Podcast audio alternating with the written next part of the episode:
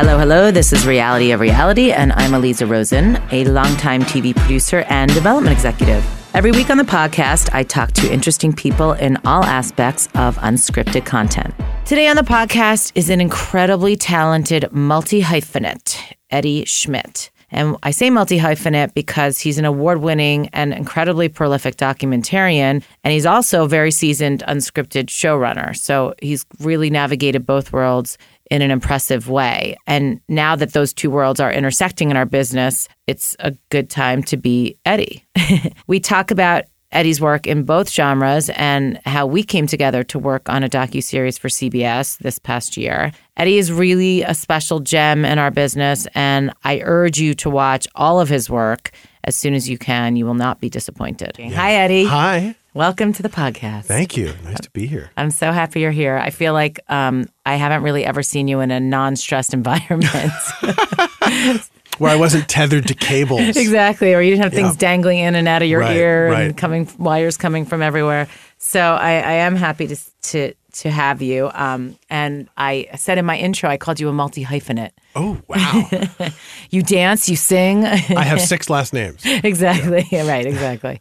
Uh, no, because you. It, well, it's interesting. So tell me if I'm right on this. I feel yeah. like your career has been sort of navigating between these two worlds of documentary and TV, but now these two worlds have sort of collided because they're kind of the same thing now, in a way. Yeah, I, I, that's a very good way to kind of synthesize okay. many years of, of, a, of a curvy path. Right. Um, yeah, I think that, um, well, and, and I'll throw comedy into that mix too because I have a comedy background. But yeah, yeah, I think for a long time, um, what um, the fact that I had um, varied interests and talents was confusing to people because it was like, well, what are you? Are you the guy that does this or that?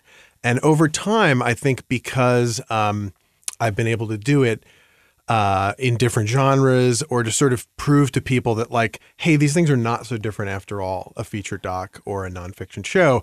People, I've had the license of like, oh, okay, I, I understand now. I understand that that you can be multifaceted, but for a long time it was a challenge.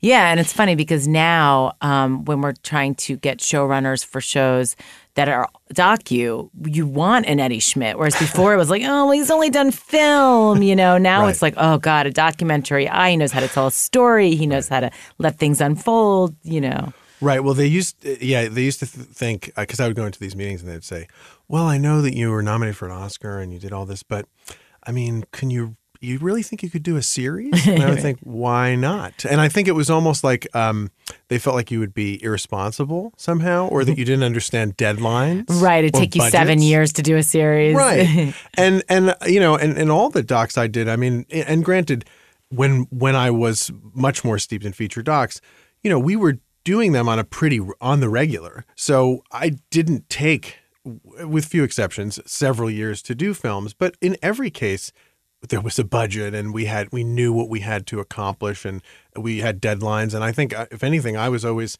probably the one pushing of like hey we got to finish this thing. Yeah. We got to wrap it up. Like we can't right. we, like let's stop make, lingering. Yeah. And so i think i always was had the grown-up hat on with that. But i would say too like um, i don't know not everybody who comes from the feature doc world can make the transition because part of and this is goes back to the my kind of range of experiences that I always believed in being a good collaborator and I liked collaboration.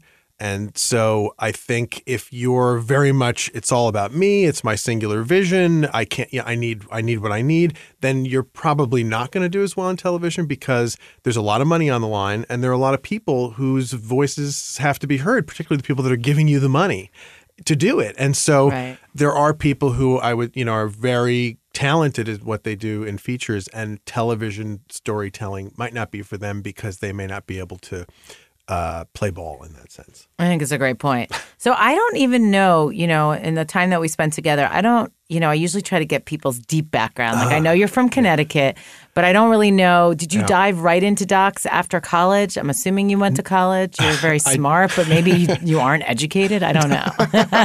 I was raised by wolves. No, okay. Well, yeah. so I'm actually originally from Staten Island. Oh God, Eddie. Yeah. I'm from Staten Island. We'll edit gives, that out. That gives me some street cred. Well, very Come on, little. Listen, hey, listen. A guy that I w- went to elementary school became part of the extended Wu Tang Clan. Okay, There you so go. I went to his birthday parties at Party Time Pizza. So I think that that makes me, by extension, a, a degree away from the Wu Tang. I didn't know there was an extended Wu Tang Yeah, there is. There is. They have like a bigger posse. There's a splinter group. Yeah, yeah. um, so uh, we moved to Connecticut when I was in middle school. Um, my parents still live there, Newtown, actually, so Sandy Hook. So yes, um, that was a big. As a matter of fact, when I was in Post on Valentine Road, which was about a school shooting, everything happened, and I couldn't believe it actually. And I, I mean, it was horrifying because thought, how can this, how can this be that I am connected to two school shootings? I shouldn't be connected to any, but one is happening in my hometown while I'm making a film about one that happened in California.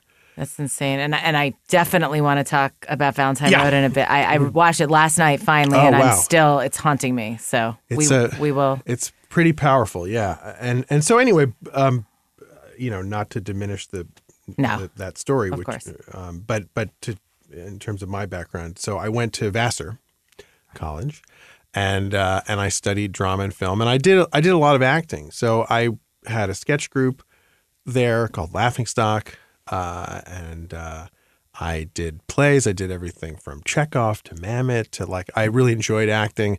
Uh, the thing I always say about Vassar is like it was small enough, it was cosmopolitan enough that you had the influx of New York people from the arts, right? Right.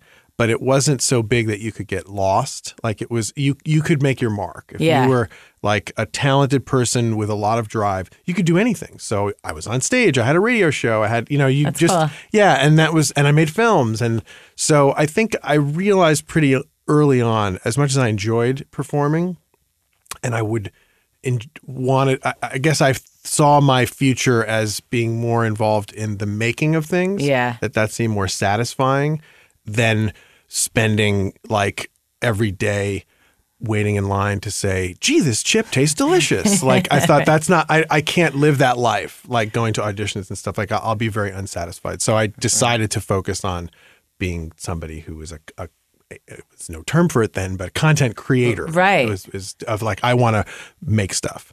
And so, I, but it was initially narrative. I didn't really think about, I think I did have to make a documentary uh, in college about how your tray gets cleaned at the cafeteria, or we were given we were given a choice, and so they had this crazy Rube Goldberg contraption. So that was my that was my first documentary. Is Wow, how your tray fascinating. gets cleaned in the cafeteria. It was kind of cool, actually. I think we we eventually set it to Madonna's "Justify My Love" and played it in our sketch show. There, that was probably Yeah. your idea because you have the music ear. I I noticed do. that. Yeah. Well, I'm and I was a musician. I played in bands all through high are. school, and now you're a multi multi hyphenate. I didn't even know. yeah, guitar player. As a matter of fact, oh, some cool. of the documentaries have music by me or by my dad in in many of them. Father Schmidt. Yeah, Wow. so, Amazing. But so yeah, so I, I did have a creative household, and and so anyway, so from Vassar, I, I thought I would make, I, I, at the time, sort of my you know my heroes were like. Woody Allen, John Waters, Weird Al. Like Yeah. I, I wanted to be, I wanted to be an auteur of funny, strange things Right. and so and the sketch stuff and so i i didn't really think documentaries at all that came by accident later So was comedy first then? I mean, but I saw on your resume the Mm-hmm. Yeah. first show was Blind Date, which I thought was hilarious. Just because I can't picture you doing that show. yeah well we yeah, i was i was part of a very funny group of people that wrote the bubbles and, the- and Oh, all okay. the graphic stuff Oh, that's fun. Yeah, That and- was a great show, by the way. Not putting down Blind Date. time- Hey, Yeah. listen, you know, Groundbreaking. I I had a lot of fun. Yeah. Um. Yeah. It's funny because I I mean I I sort of I didn't un, unlike some people. Um. You know I I I didn't have the opportunity. You know. I wasn't a trust fund baby, so I couldn't could have make my mark on the world or make an independent film that was self financed. Like I definitely worked my way up, and so I came out from Vassar, and we were performing and doing comedy, but I had to get work, and so um, I, after working for free um, on several things, I became an assistant to the post production department at New Line Cinema. And then I sort of like got to actually see how work on the process.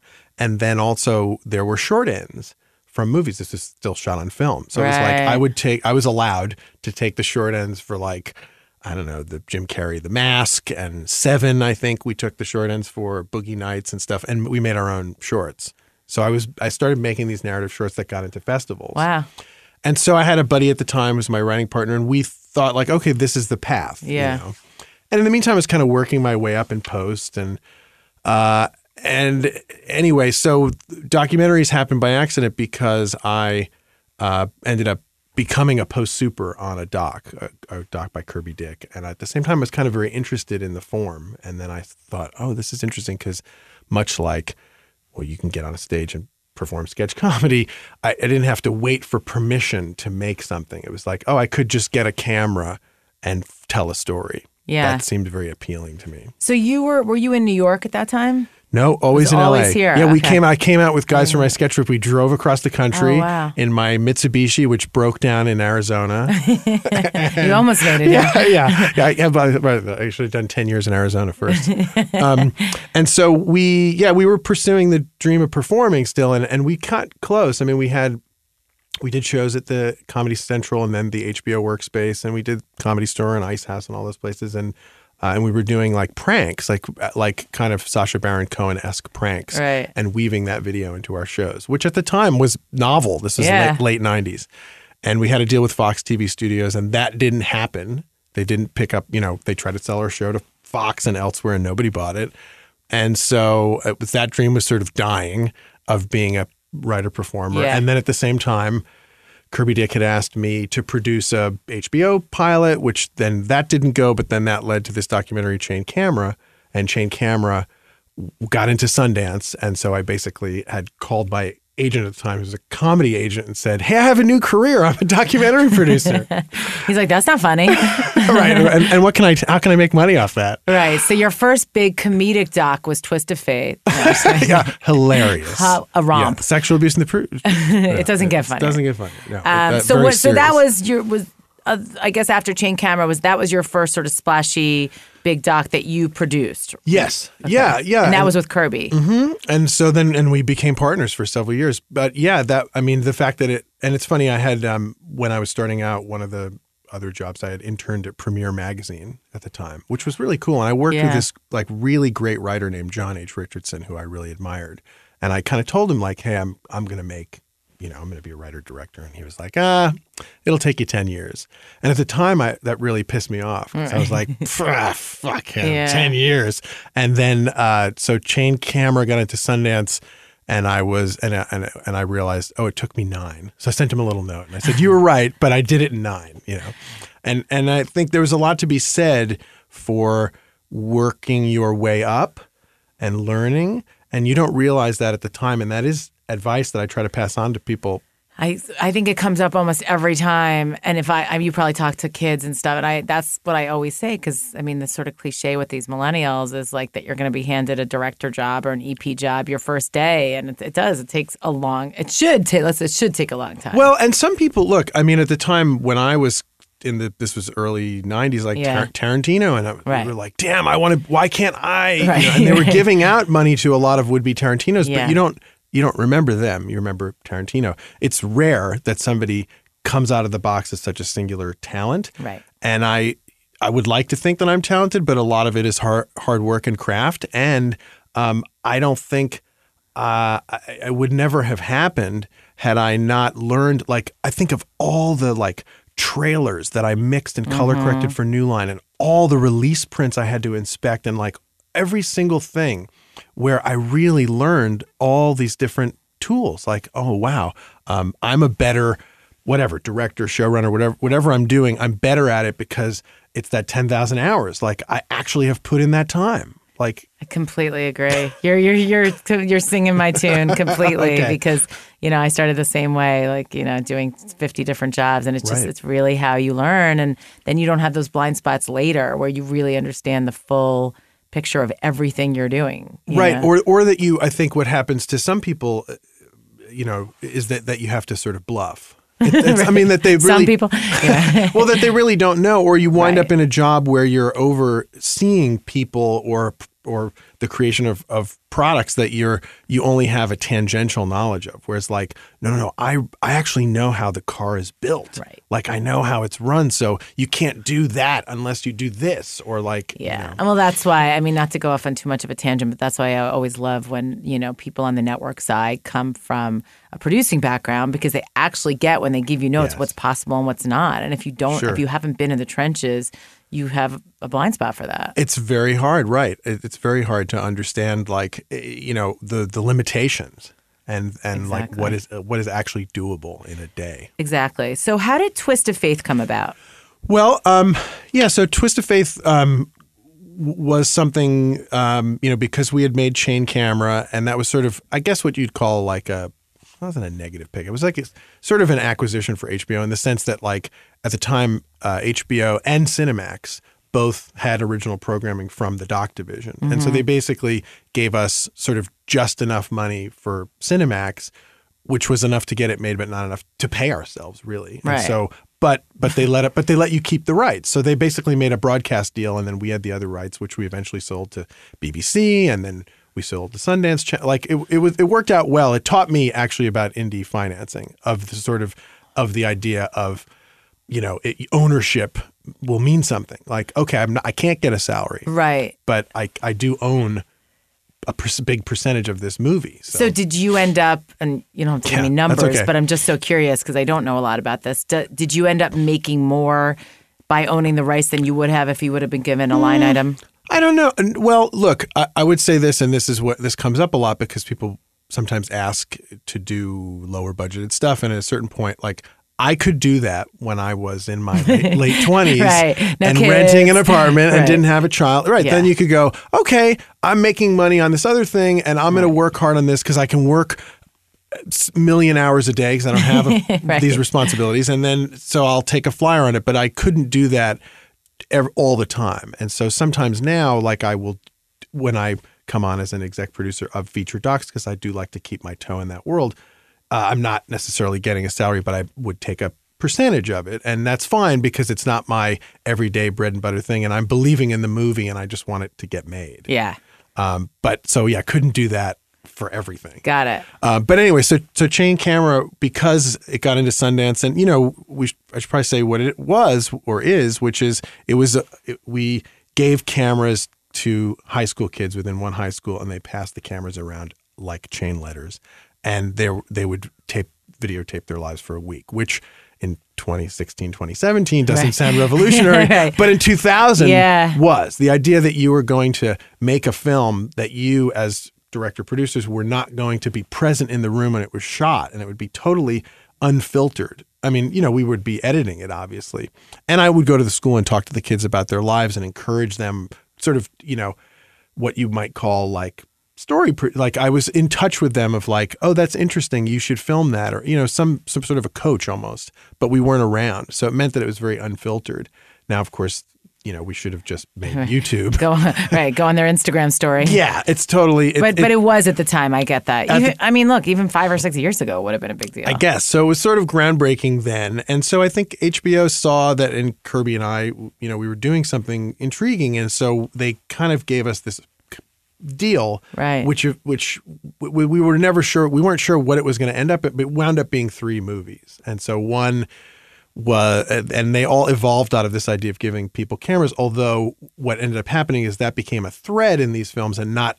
100% driven. right. So not like the conceit. Right. So we did a film about Las Vegas showgirls for America Undercover, um, which might not even be in my bio, but is but is on my IMDb. Glitz and angst. Glitz and angst. There you go. Yeah. but so that, and that did very well for HBO. And but we shot a lot of it. But the footage of of the the you know dancers in the show it gave it this authenticity because you're there with them when they're doing laundry. You're there with them when they're at the gym and their ankle hurts. And you know it was a little different Yeah. than if we had been there. It gave it a little bit of an extra specialness. And then we did a film about hospice patients where we also gave the dying the, the families and the people that were dying cameras. And that was super powerful and potent. And then the third one was that we were going to explore this idea of sexual abuse in the Catholic Church. And so we and I spent many months and ma- many very long and emotional phone calls, basically um, talking to all the kind of survivor groups or victim right advocates, victims' rights advocate ag- advocacy groups to try to say we want to tell this story, we want to understand what it means for someone to go public, but um, you know we really want to be able to connect with somebody where it's not all in the past because we knew that as a storytelling, you know, you want something active. Yeah. And so we wanted the idea was can we get because at the time this was you know you have to remember in a pre-spotlight world this was Right. again 2002 so the headlines were just breaking in Boston and a Yeah. lot of the pushback was oh why can't they just get over it and so we our whole way of thinking was we want to show you why they just can't get over Yeah. it Right. and the other big thing for me is that I had grown up Catholic.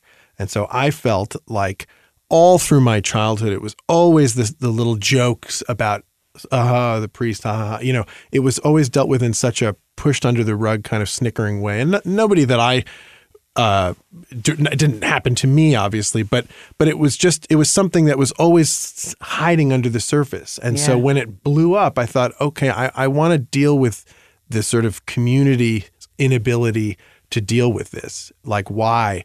Why was this allowed to happen? Why are these people not being punished? Why are other priests silent? All those questions, and to tell that through somebody who was who wanted to be a Catholic, but just was had been abused by by power and had had his you know life and, and psychology you know messed up as a result of that. Um, so it wasn't about the religion; it was about the hierarchy and the and the the the the people in charge and how they handled that. So, what was that experience like? You know, such a heavy and you know emotionally laden subject, and what what like, and also Valentine Road. I mean, just Yeah. doing those types of films that are Oh, so emotional. Like, what does that do to you? That's a great question. How much therapy have you had? At I have had a lot of therapy. Um, well, and the hospice film too. The end, Right. I mean, I was there when people were dying. I mean, literally dying. Right. Um, Like last breaths. Yeah, a guy, guy died while I was. I mean, in front of me. Uh, so um, I mean, it's interesting. I think at a certain point, I mean, uh, part of it was that I and and and to and twist of faith, like I had to absorb a lot of the pain of, and you know, because when you're making these, when you're when you're doing when if you're doing non if you're telling nonfiction stories, um, you are absorb. It's your mission is to pull out the other people's pathos and to and to be you know to be responsive to them. So it's not like so you sort of can go home at the end of the day of like a filming or talking or whatever, however you're interacting, and you realize like, oh wait, nobody asked me about me today, or like, oh I'm having this problem at home, or I'm having this problem whatever but i but i i can't talk like i, I don't have any way to deal with it because i'm de- I, my, my empathy is going so much toward other people that Right. that i really feel for but are not my in, my own intimates and, and my own life that i'm dealing with so i think at a certain point i i've um, I think my wife felt my that my my empathy had been dried up a little bit. That actually I wasn't as empathetic in life as I ha- was giving out to strangers in a way. So I had to sort of learn of like, oh, yeah, and maybe I have to balance these kind of really intense projects that I believe in that I want to, but for my own health with things that are not as intense. Like I couldn't. You know, in order to just be a good person, Yeah. to, be Oh, like healthy- a a healthy good husband, person, a good right. father, like, and uh, and to to be able to renew the well of empathy. But I think, yeah, I, I had it, it, in some ways my patience maybe for for disappointment or, or or or things had had dried up a little bit because I'd seen people who were like really in pain, and so then you're you sort of do feel All like right, my life is nothing compared to them. right. Yeah. So, um, but yeah, so I did have to like learn some tools, and I think I also had to choose carefully or realize that I can't do ten like heart tugging things in a row. Uh, Right. Got to balance it in with the blind dates now. we'll leave that alone. So, I mean, look, you don't obviously do, you do this because you love it and it's in your heart, but it feels amazing, I'm sure, to be recognized. And so, like, for Twist of Faith, you were nominated for an Oscar. Yes. That's huge. Yeah, it was. It was. Were you expecting huge. it? No, not at all. Because it What was, was. that story? Oh, it was a total dark horse story. I mean, I think we, you know, we hadn't. It hadn't.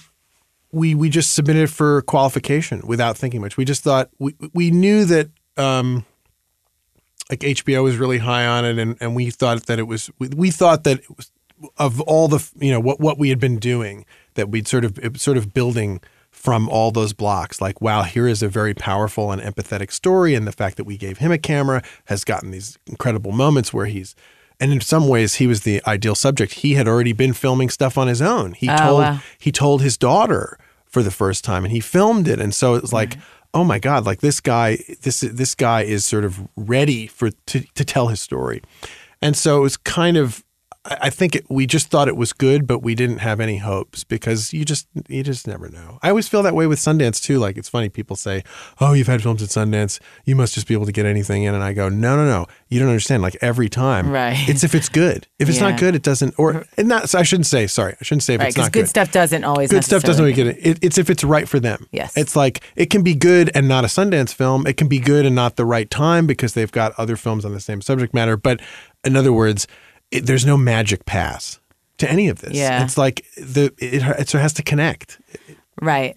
And does it um and this is kind of a weird question, but once you've been nominated a bunch for a bunch, does it sort of do you sort of have to keep that out of your head when you're doing something because you don't want that to dictate like how you're going to produce or direct something. Oh, you mean do I have to worry if I peaked at 34 years old? Um, yeah. Um, yeah. No, you, you do have to. Yeah, you do. Because I think that you, again, look, not not every not every good project is an Oscar type project. And so you have to I, I think that for me I just think I'm going to pick things that interest me, Yeah. whether they're really funny, really irreverent, really raw, really powerful. And they can be all those things. They can be some of those things. But if if I think it's interesting, and then it, it's not that it doesn't matter, but I just want to make it the best thing of that type that it can be. Yeah. And if it does well, or look, it's always nice to you know you would hope. But listen, I've done things I'm very proud of that didn't get Emmy nominations or didn't get Oscar or nominations. got or- skewered in the press. or didn't. right, and and you just have to go. Well, you know, peop some people like them. it. Fuck them, and some people like it. Yeah, I, I always say though, you can't you can't answer your critics. No, you really can't. You but you can't. can secretly hope that they get gastric distress in an elevator. that that you can do, but you can't you can't answer them. You just will not win. no. It's So. true. So I actually saw this film is not yet rated in the theater because I'm a big Wow. Fan. Like I at the to- New Art? I know it was in. I was in Philly. Oh, yeah. Um, so Yeah. Mm-hmm. they have great indie, you know, theaters down there. Um, my friend reminded me when she saw your cred on JonBenét, and she said, "Remember we saw his film?" I'm like, "Yeah, we did," and it was really good. but it was so obscure, like in terms of subject matter. Like, what made you think to do that film? So interesting. Well, so again, th- that was the one where I feel like I got to, and, and that was the last film that Kirby and I did together as partners. Mm-hmm. And I think it was because I felt like that we had made a bunch of serious films that, and Mm-hmm. look, but for, I sort of wanted to go back to irreverence. Yeah. And, and I was like, that comedy part of me was Yeah. like really wanted to come out. And sort of, you know, I'd always been, I'd always been interested in censorship. I remember in high school, like writing reports on um, Frank Zappa's battles with the parents' of music, re- the stickers on the albums, you know, Right. Tipper Gore. Right. And I, that interested me. I was always fascinated with how movies get rated. I just was, even as a teenager, not in the business. Like, why is this R? Why is this PG 13? You and my daughter, very interested. Oh, okay, yeah. Why can't it's PG thirteen and I'm her- nine? I should her- be able to. Sure, this film is not Yeah, rated. right. Uh, and so um, and I'd always loved Spy magazine and all this stuff and so I Mm-hmm. think the idea and Kirby had been fascinated uh, with it too and so I think we thought this is very ripe and we had been pitching it for years as more of an essay film. I think at one point we called it Sex and Violence and you know just this idea of filmmakers revealing their battles. And we didn't get the funding. And then I think we came up with the gambit of oh what if we hire a private investigator to find out who's on the board? Right. and that was such a it was sort of a meta device. And it's like well that sounds like a a, a drama or thriller. Right. hire a pi to uh, investigate something Right. but to have that in a movie about movies Right. and then pick the sort of most unlikely pi you know to be the hero seemed like well that's kind of irresistible and so then uh, in the wake of twist of faith getting nominated and uh, and and that concept ifc was willing to back it And then there was a lot of controversy about it, right? I mean, that was sort of the meta meta ness of it all. Yeah, so we'd always intended that the that in the third act of the film we would submit the very film that you're watching Right. for a rating. Right. And so we actually had to do that. So we submitted a cut of the film, Yeah. and then you know, th- and then the MPA went bananas uh, because they didn't expect to sit down that morning and watch a film about themselves.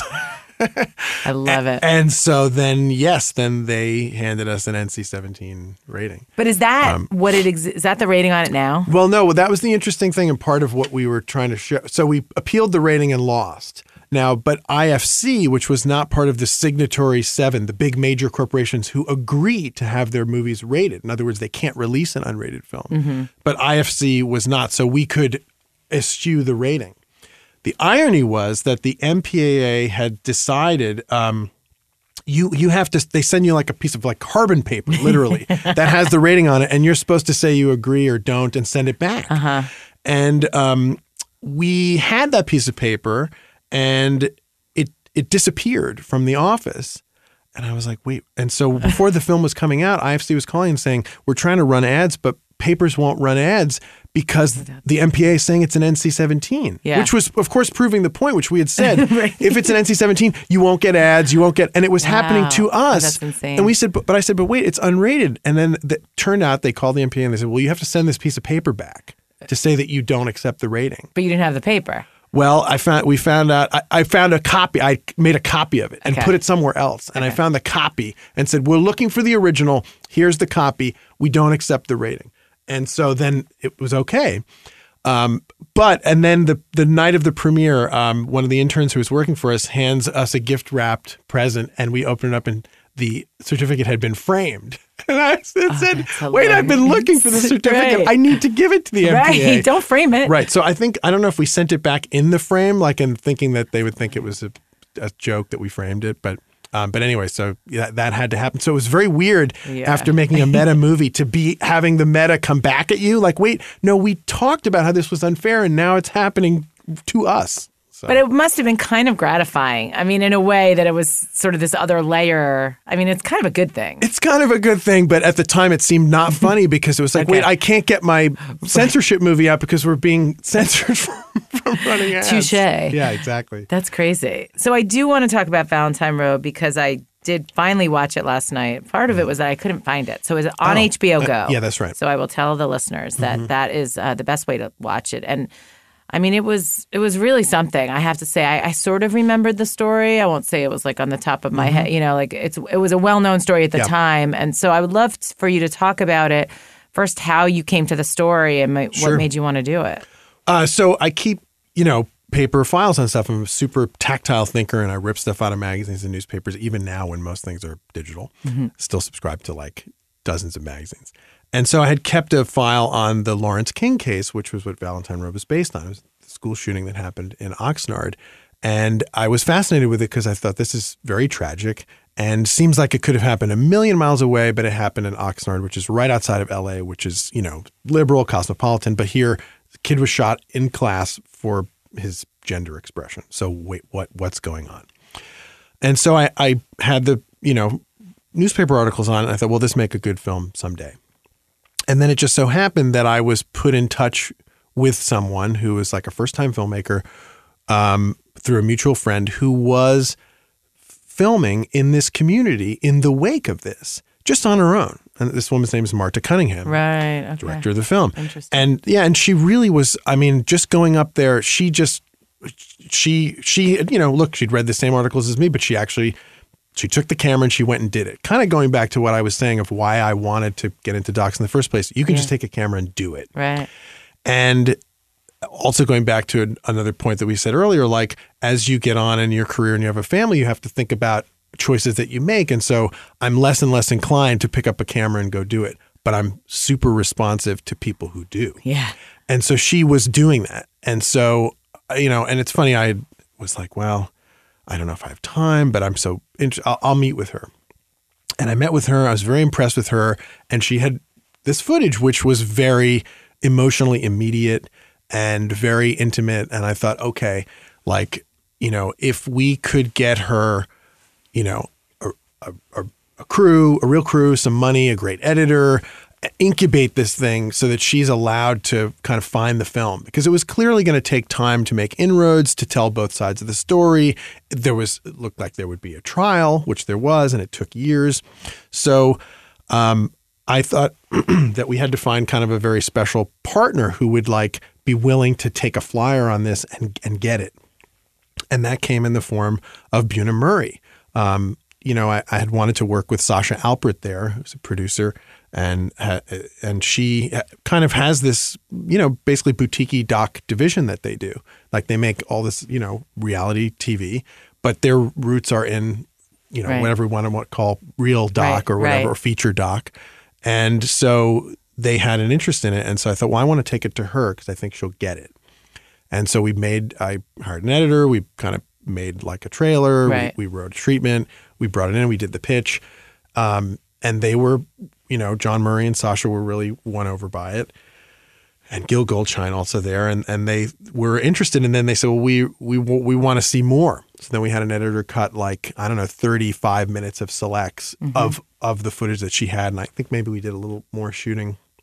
And we kind of came in and walked through it. You know, we sort of had it in like character pods. Like, mm-hmm. here's this person. Yeah. Here's this person. Here's where we think it's going to go. Yeah, it's a good way. Because I'm, and you know this, I'm sure, from your own pitching, is difficult thing with nonfiction is like, well, we think it's going to go right, here, right. or we or we can do certain things that we hope will, you know, give it a. It's a temporal arc. Yeah. It's a you know certain things in the story where we know these things will happen. Right. But when a lot you, of, right, you knew there was a trial. Right. And you'll be following that arc at least. Yes, uh, or but they could have settled. So who, right. who, who, who know? You don't really know, but you it's can true. you can project multiple scenarios Right. because and again, this goes back to anybody who's going to want to put money in, unless you want to do it on your own and sell it when it's finished. Anyone who's going to want to put money up front is going to want some assurances. Right. Some, what am I going to get? Yeah. What are we going to see?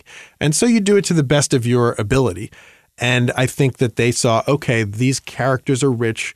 The subject matter is very important, and we believe that it that it's going to work, that there is a film here. And so that's what we did. So we sort of they came on as a you know and and took on the film and agreed. Did agreed. they fund it or did HBO fund it? no, they they funded it. It was interesting. They agreed to fund it a certain amount and agreed to help raise the rest. You know, and then they did. They they helped us. You know, go to get a Ford grant, Ford Foundation Right, grant, and that. and that was a big deal. And that really that and and their funding made it possible. Uh, they you know they fulfilled everything, and they were really a supportive home for it. And Marta has you know a great directing career from out of this. Fantastic. doing all this TV, you know, big TV shows, Transparent and stuff like that. Oh wow. And yeah, and um, and I think the film was a really powerful statement about tolerance and and and particularly in schools in the sense of like how can you teach tolerance if the educators aren't necessarily all on board with the program. Oh my God. That was what struck me. I mean, there were so many things that struck me, especially in light of where we are now in 2016 and with, you know, Trump America. Um, Right. And, you know, in certain ways, how far we've come with, you know, at the time it was being called, being called a gay hate crime. I mean, Yeah. I don't think that would even happen today. I mean, it was Right. clearly this kid was struggling with identity. Yes. And, and um, but the intolerance and the division I, I mean there was a lot of unexpected things. I mean the, the defense lawyers for one were very unexpected characters to Right. me. That's right. you know they seemed almost sort of hippie progressive. And then you know here they are defending a white supremacist killer. I mean he's a kid but he's a killer. And and sort of the level that they became obsessed with this kid. And this case was really uh, ups- it was upsetting to me but also just you know sort of revelatory in a way right and then the teachers same thing i mean it was just like i couldn't believe the shit that was coming out of their mouths it was insane Well, and the court, the the jurors too. I mean, it's interesting. sorry but That the, was- the trio the jurors yeah. and I, when the jurors spoke i go this is how trump got elected Cor- correct. I mean, it's funny because I, I hadn't thought of the film in those terms, but if you saw it now, y- yes, Yeah. absolutely. Because and I and we I was in the courtroom for se- uh, several days, and you realize very quickly because the um, district attorney um, She was amazing. who's amazing, made very impassioned pleas for basically for tolerance and for understanding what it means not to fit in, what it means to be persecuted, what it means to not to, to be beat up and all this stuff. And I realized as you heard from as you as you watch this, I thought, oh my gosh, I think she's making a plea about bullying to the people who would have not understood, you know, who who you know, I can't say what individuals did or didn't do, but if you it's one thing to preach to preach tolerance to people who understand what it means to be bullied. It's another to preach it to people who might have been the people mocking.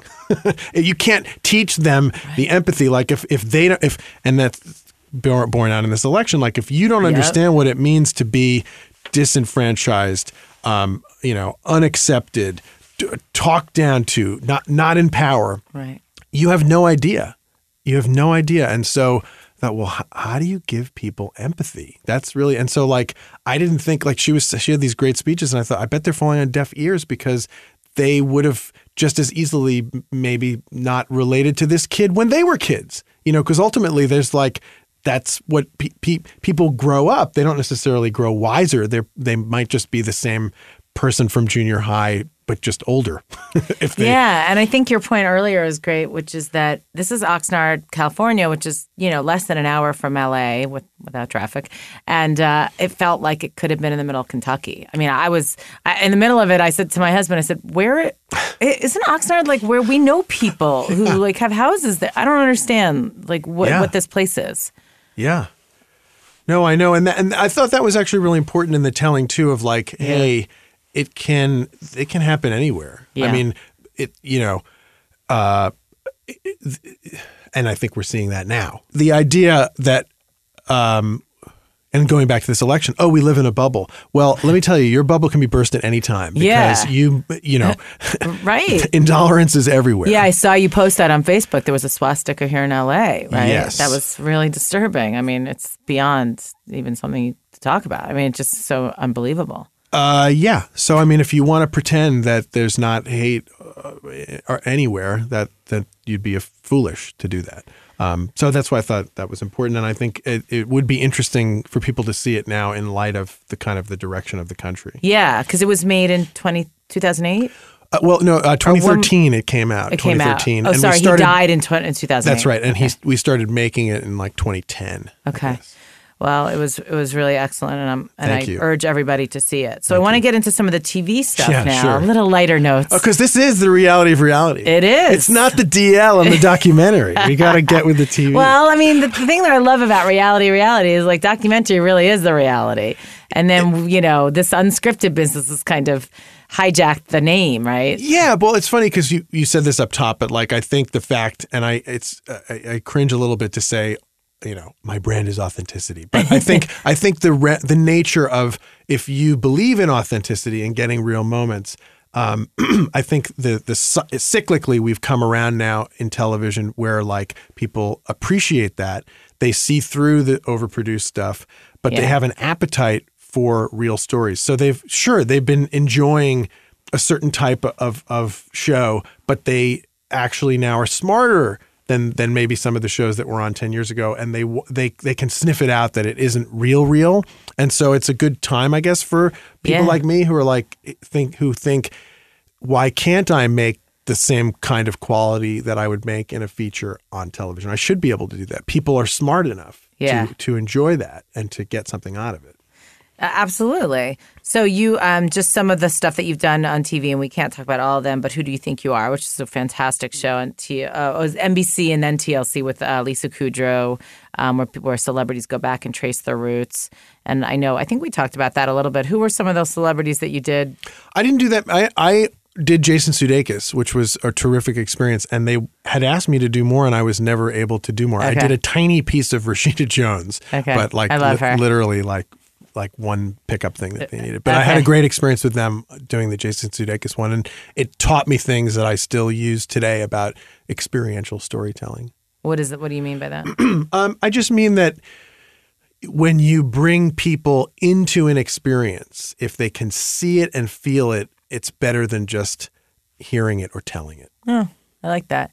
So and before we met up to do um, JonBenét, you were doing Chelsea Does for Netflix, uh-huh. and those were four hours. Mm-hmm. Um, Chelsea does marriage, Chelsea does racism, Chelsea Mm-hmm. does money, or No, Silicon? Valley. Silicon Valley. It was money to me.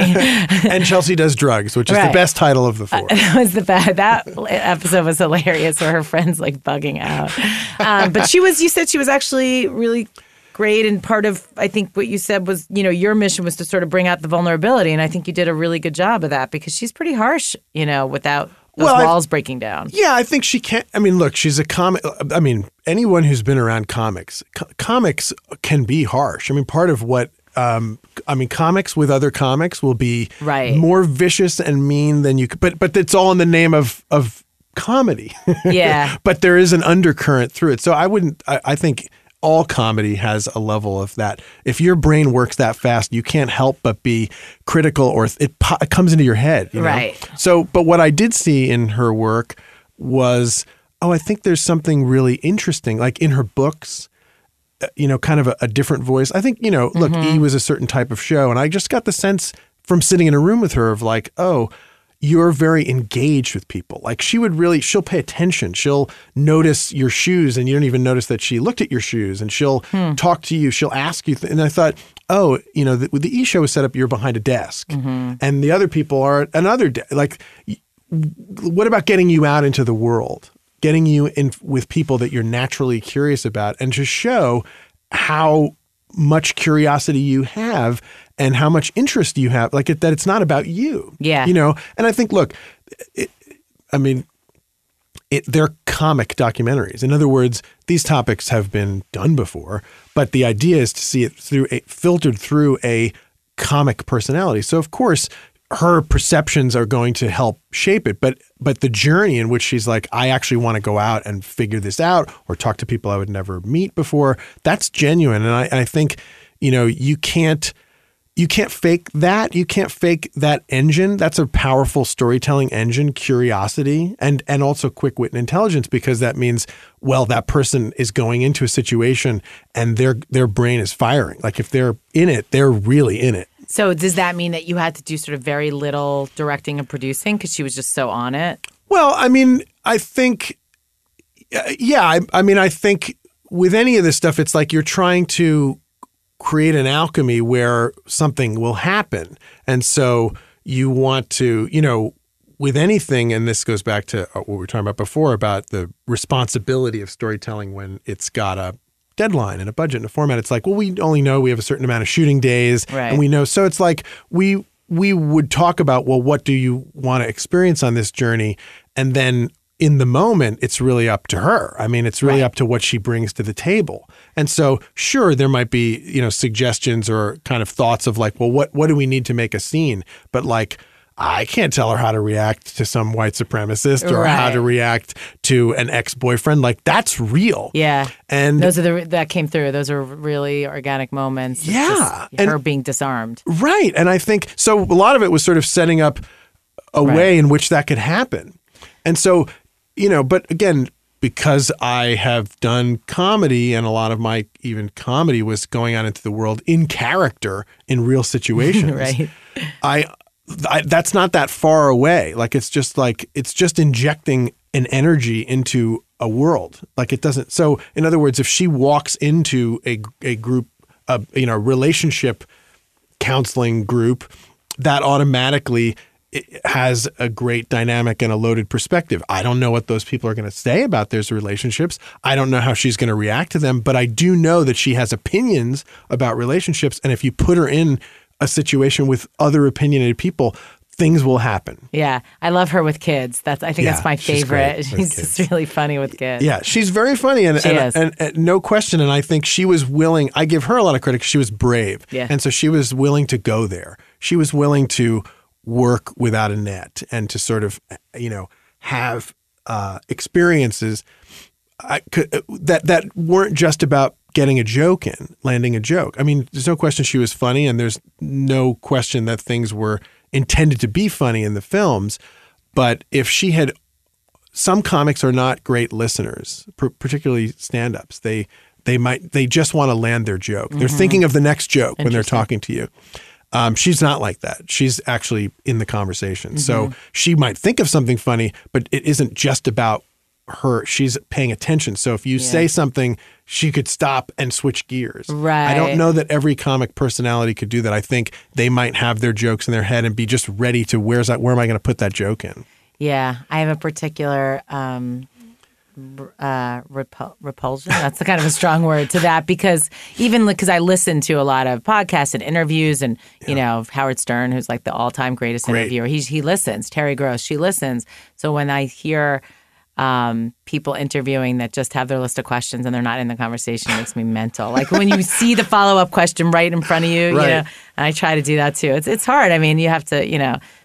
You have to be spontaneous. You have to be present. Present, And, be and, present. and it's a trick to be present. Uh, It's Yeah. funny uh, that you say that because actually, about eight questions ago, I thought, oh my God, am I reverting to a stock answer? Or am I really answering the question? I was actually worried that I, I was doing it. But, Not but at I, I, I do think it is, um, yeah. And, and by the way, being present is something for sketch or improv and and it is for stand up too but obviously like you're alone in stand up so you have control I mean yes there's hecklers and stuff but it's just a different energy but when you're doing improv or sketch it is about the team it is a yes and and so I think that having that that means that you have to be totally present so I think one of the things that I try to do actually in the all the nonfiction work because when you are show running and directing, those are two very different hats. And so I know I'm jumping ahead here, but it's about being No, in the moment. It's perfect because I want to transition into this.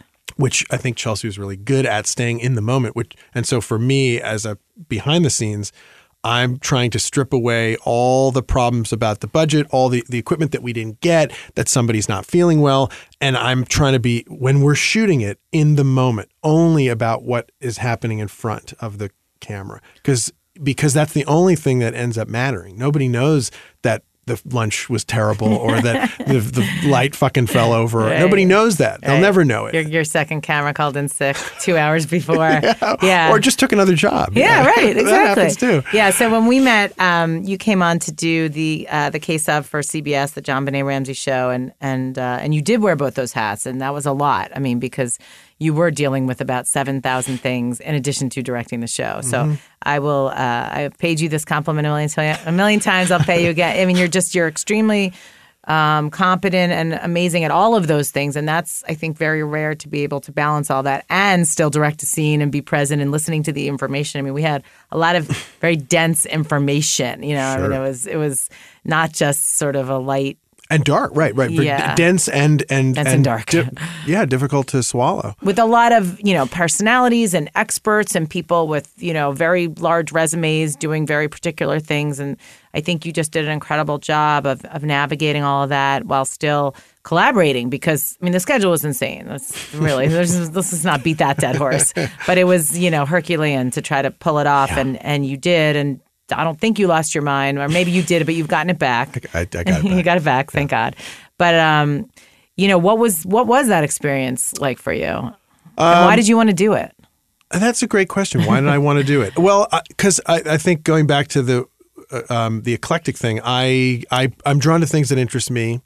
Uh, I'm drawn to things that have uh, an, an iconography to them, which of course this case does. Yeah. And and it has intriguing questions. I'm in, I'm also drawn to the questioning of of of um, conventional wisdom, which again this case also has.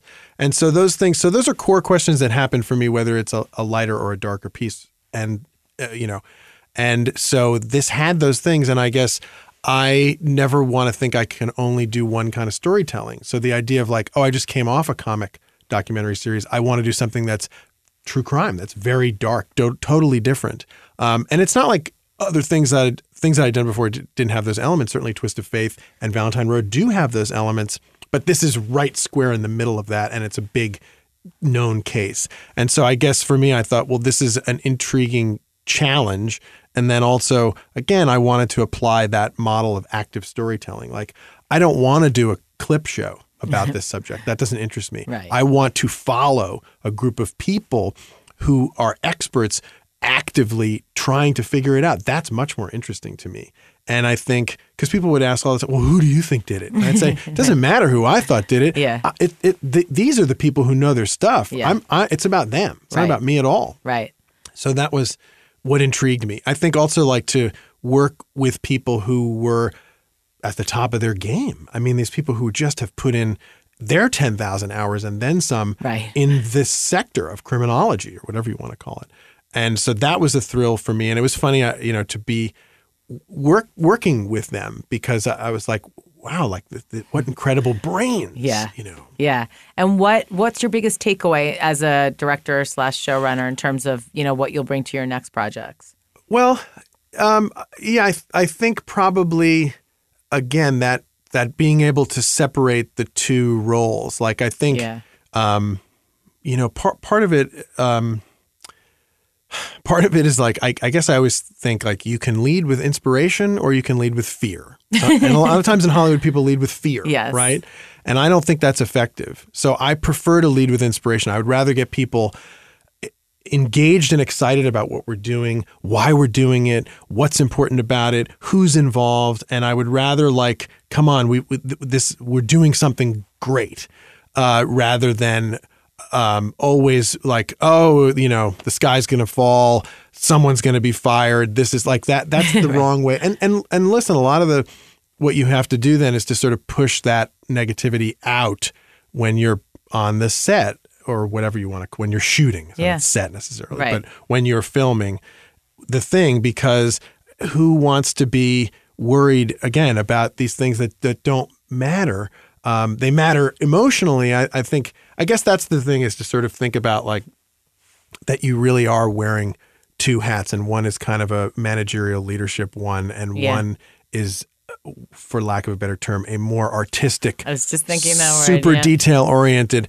and i guess part of i always say like oh i i show run for the privilege of directing because really that's what i really i enjoy directing very much Hmm. Yeah. and the show running is really hard that's the harder thing i don't find i'm not really stressed on Yeah. on uh, when i'm shooting Right. i'm really not because i feel like oh we got this Yeah. like like i know what i'm doing Yeah. and i and i like doing it and i like Very natural. yeah, it feels very natural. The, but the dealing with all the personalities and the mechanics and the logistics, that's the hard part. So, yeah, I guess I feel like sometimes I, I think I probably said to my wife too, like, why can't, can I, why don't I get to just be the tortured artist? Why Yeah. can't I be like the infantile artist that throws a fit and gets what they want? And everybody's like, ooh, the artist, we have to let him get what he wants. You can't do that when you're wearing both hats because Right. you are the person giving yourself license to be the artist. But in some ways, I find that well, in some it gives you the ability to have that job. Maybe somebody wouldn't just hire me as the director. So I am the uh, if you want me to do this, I'm also directing Yeah. part of the gig. But also I know what the limitations are. So I I also know that like I as I am responsible so I can only go so far, you know. Yeah. Um, but but there are times where it gets tough, and you're like, I, I really just want what I want. Why yeah. can't I get it? Yeah. I- you know, because Of course. be- well, you want it in the interest of a great product. It's not like you're being a baby. Correct. Well, well, no, but right. That's right. That's right. I always say I'm not asking for anything I don't need. I, I I'm doing it Right. because I know that I'm going to be watching this, or somebody's going to be watching this, and this idea, this way to tell this idea, this this moment that would be a water cooler, eh, you know, thing in people's minds won't be there unless we do this. And so, yeah, it isn't about me like, oh, can I have a drone because that's cool. Like, if I don't need a drone to tell the story, we're not going to have a Yes. drone. But but we might You're need. very reasonable. I try to be. You are. But but what what but but but you do go. Oh, but wait a minute. I do need the time. We're going to do this. Yeah. And like in JonBenét, there's a lot of you know active tests, and it, and because like oh, you could read about that in a in a book or oh 10 years ago somebody tried to prove this and it's a factoid. But what if somebody what if i try to do it now? What if i try to do it in these conditions? What if i try to do it with a different level of analysis? The people who maybe analyze this stuff weren't the experts that we currently have in the room. Let's let them do it. And by the way as expert witnesses or whatever they're doing in in their post you know kind of retirement criminology world Right. they do these experiments they Yeah. do them for each Yeah. other they do them in close quarters all the time and they have to then go to a court and say when we ha- when a car hits somebody at you know that's what they do so we're just showing what is part and parcel of how you figure out how crimes were committed and so i thought well that's what people need to see because then you walk away and go oh now i get it Yeah. before i didn't get it i read a bunch of stuff i heard a bunch of stuff but now i saw them see it. Ah, yeah Yeah. So- that makes sense. So um, I always end with some stock questions and Yeah. see see how you feel about these. Okay. And this one this one might be hard considering you've had so many, but if you had to name your proudest accomplishment other Oh, than your boy. you know your proudest professional accomplishment. Uh, I'm proud to have a family. I'm proud to have my wife and son. I mean, that's I'm proud of that. That's a that you know. And professionally, if you had to sort of pick one thing. Uh oh boy, that's a rough one. I don't know. I mean, I guess in some ways it's funny because I we are talking about all the the um, the serious stuff. I don't know. Does it? I mean, I suppose in some ways I feel like there's some more legacy for me, a tie, I suppose, between between this film is not yet rated and the Chelsea films because I feel like they're more reflective of my real personality. I mean, not to say that I don't have a serious side, Right. but but there is a part of me that believes very heavily in changing people's minds through making fun and through satire and through comedy. And so I don't get to do that 100% of the time, but the stuff that has that in my canon, if you will, Yeah. is probably the closest to me. Like I listen to every co- comedy podcast. I read all the history of comedy books. Like I'm Yeah. very steeped in it, and if I feel like I could contribute to that with some smart ideas, that feels like that's a good lasting thing that I did. Are you a big fan of sort of the political satire stuff like John Oliver and Samantha Bee? Are you John Oliver is terrific. Um, I don't I don't watch him probably enough as I should. Um, but I, I actually tend to love. I mean, a lot of I, maybe it's because I'm steeped in the real already. Yeah, So like the right. stuff that I be More like I was Louis? I know you were a big Louis, fan. Maria Bamford's show, Lady Dynamite. Oh, it's the best. Fantastic. The, Brilliant. I- brilliant. yeah, I like the Pamela Adlon show on Yeah. FX Better Things. Yeah, I like it It's smart. I like um,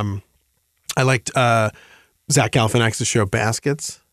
I haven't watched it yet, but I know it's you know it's critically lauded. I like Girls very much. I, know, I really Don't, like it. I can't do it. Okay. But I tend to, yeah, I tend to like things that are dealing with um, awkward and uncomfortable humor. Yeah. And so if I can bring some awkward and uncomfortable humor to my own work, I'm very proud.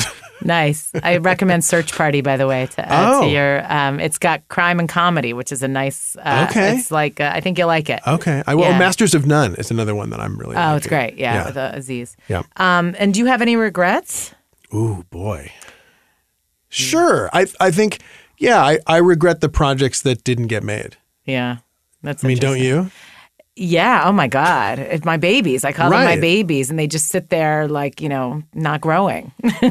Yeah. They're in the incubators. Well, and I've seen other people make them, Right. Or, Or things that. based on them. you Yeah. know, or- Oh, that's- things- that's the hardest. And it's not even so much. Oh, they stole my. Well, sometimes it's like, oh, I had the rights for a while and they lapsed. That's happened in a few cases, oh, that's brutal. which sucks. And then, Yeah. but then there's also like, oh, it's just an idea in the zeitgeist, Right, right. And it's going to you get can't blame done. anyone. Right, Can't. exactly. It's like you just didn't put it together. So Right. you only, for whatever reason, you Right. just didn't push it through. Although sometimes uh, then then it also works out to your benefit. Like I remember thinking at the time, like, wait, I thought it would be good to put Paris Hilton in a show, but now now many years later, I think I'm, I'm glad I wasn't the person. Yeah, That's I'm fine. okay with that. Yeah, but That's yeah, I think I I do regret in some sense, like, oh, I think that would have been a great thing at that time. And also, I've had to pivot too. Like, I think I've had to redefine who I am at various points because projects didn't get made. In other words, for a long time, I was Kirby's producing partner. right. And then I was the head of the IDA. And then I was Yeah. a TV guy. Like, so you're sort of always pivoting a little bit. Yeah. And you're, yeah. I mean, I think that's kind of remarkable about, you know, I, I just want to say, like, I've been sitting with my computer open. I never do that in an interview because I have it all in my, I don't like to over prepare. Right. I have it in my head, but you have so many damn credits and your bio is so dense in a great way that I, I didn't want to sort of gloss over anything, which we Thank did. We glossed over a lot because there is so much. But, you know, I think sort of what, I, I don't know. I'm, of all the guests I've had so far, I think that that pivoting, um, you've done more of it in a really interesting way than anyone else that I've had. So it's like I want to keep following your career, and I hope you know. I tried to poach you for this latest project, and I know you're you're tied up, but um, I hope that we get to work together again. Me too. Me too. I mean, again, I'm I'm just out for the most interesting ideas, and that I can change that. That I don't I don't want to stay in my own lane, Yeah. and you're not supposed to be able to do that in Hollywood. right. Yeah. Exactly. So you're blazing a path. Well, for now, we'll Well, see. You're, you're no spring chicken, Eddie. I mean, come on. That's right. You're so there's well a finite, established. there's a fine. No, but I mean, like, you don't know how long people will give you the license to do anything. You well, know, in other words, I think I like to say I think that it's changing. I mean, in a good way, where you know, hopefully we won't get sort of pushed back in the box. You know what I mean? That there are so many just avenues to make. I mean, I know you're doing a show for Netflix Yeah. now, and I mean, it's just going to keep opening and opening. So hopefully you won't you won't have to ever have that problem. I hope so. I'd always like to be able to say, "Oh, that's great. I want to work with a comedian again," or Yeah. "I'd like to do another true crime," or "I'd like to like that." There isn't only I can only be the true crime guy, Yeah. or I can only be the guy that works with comedians. Like Yeah. that would be not interesting to me because I I guess I'm easily bored.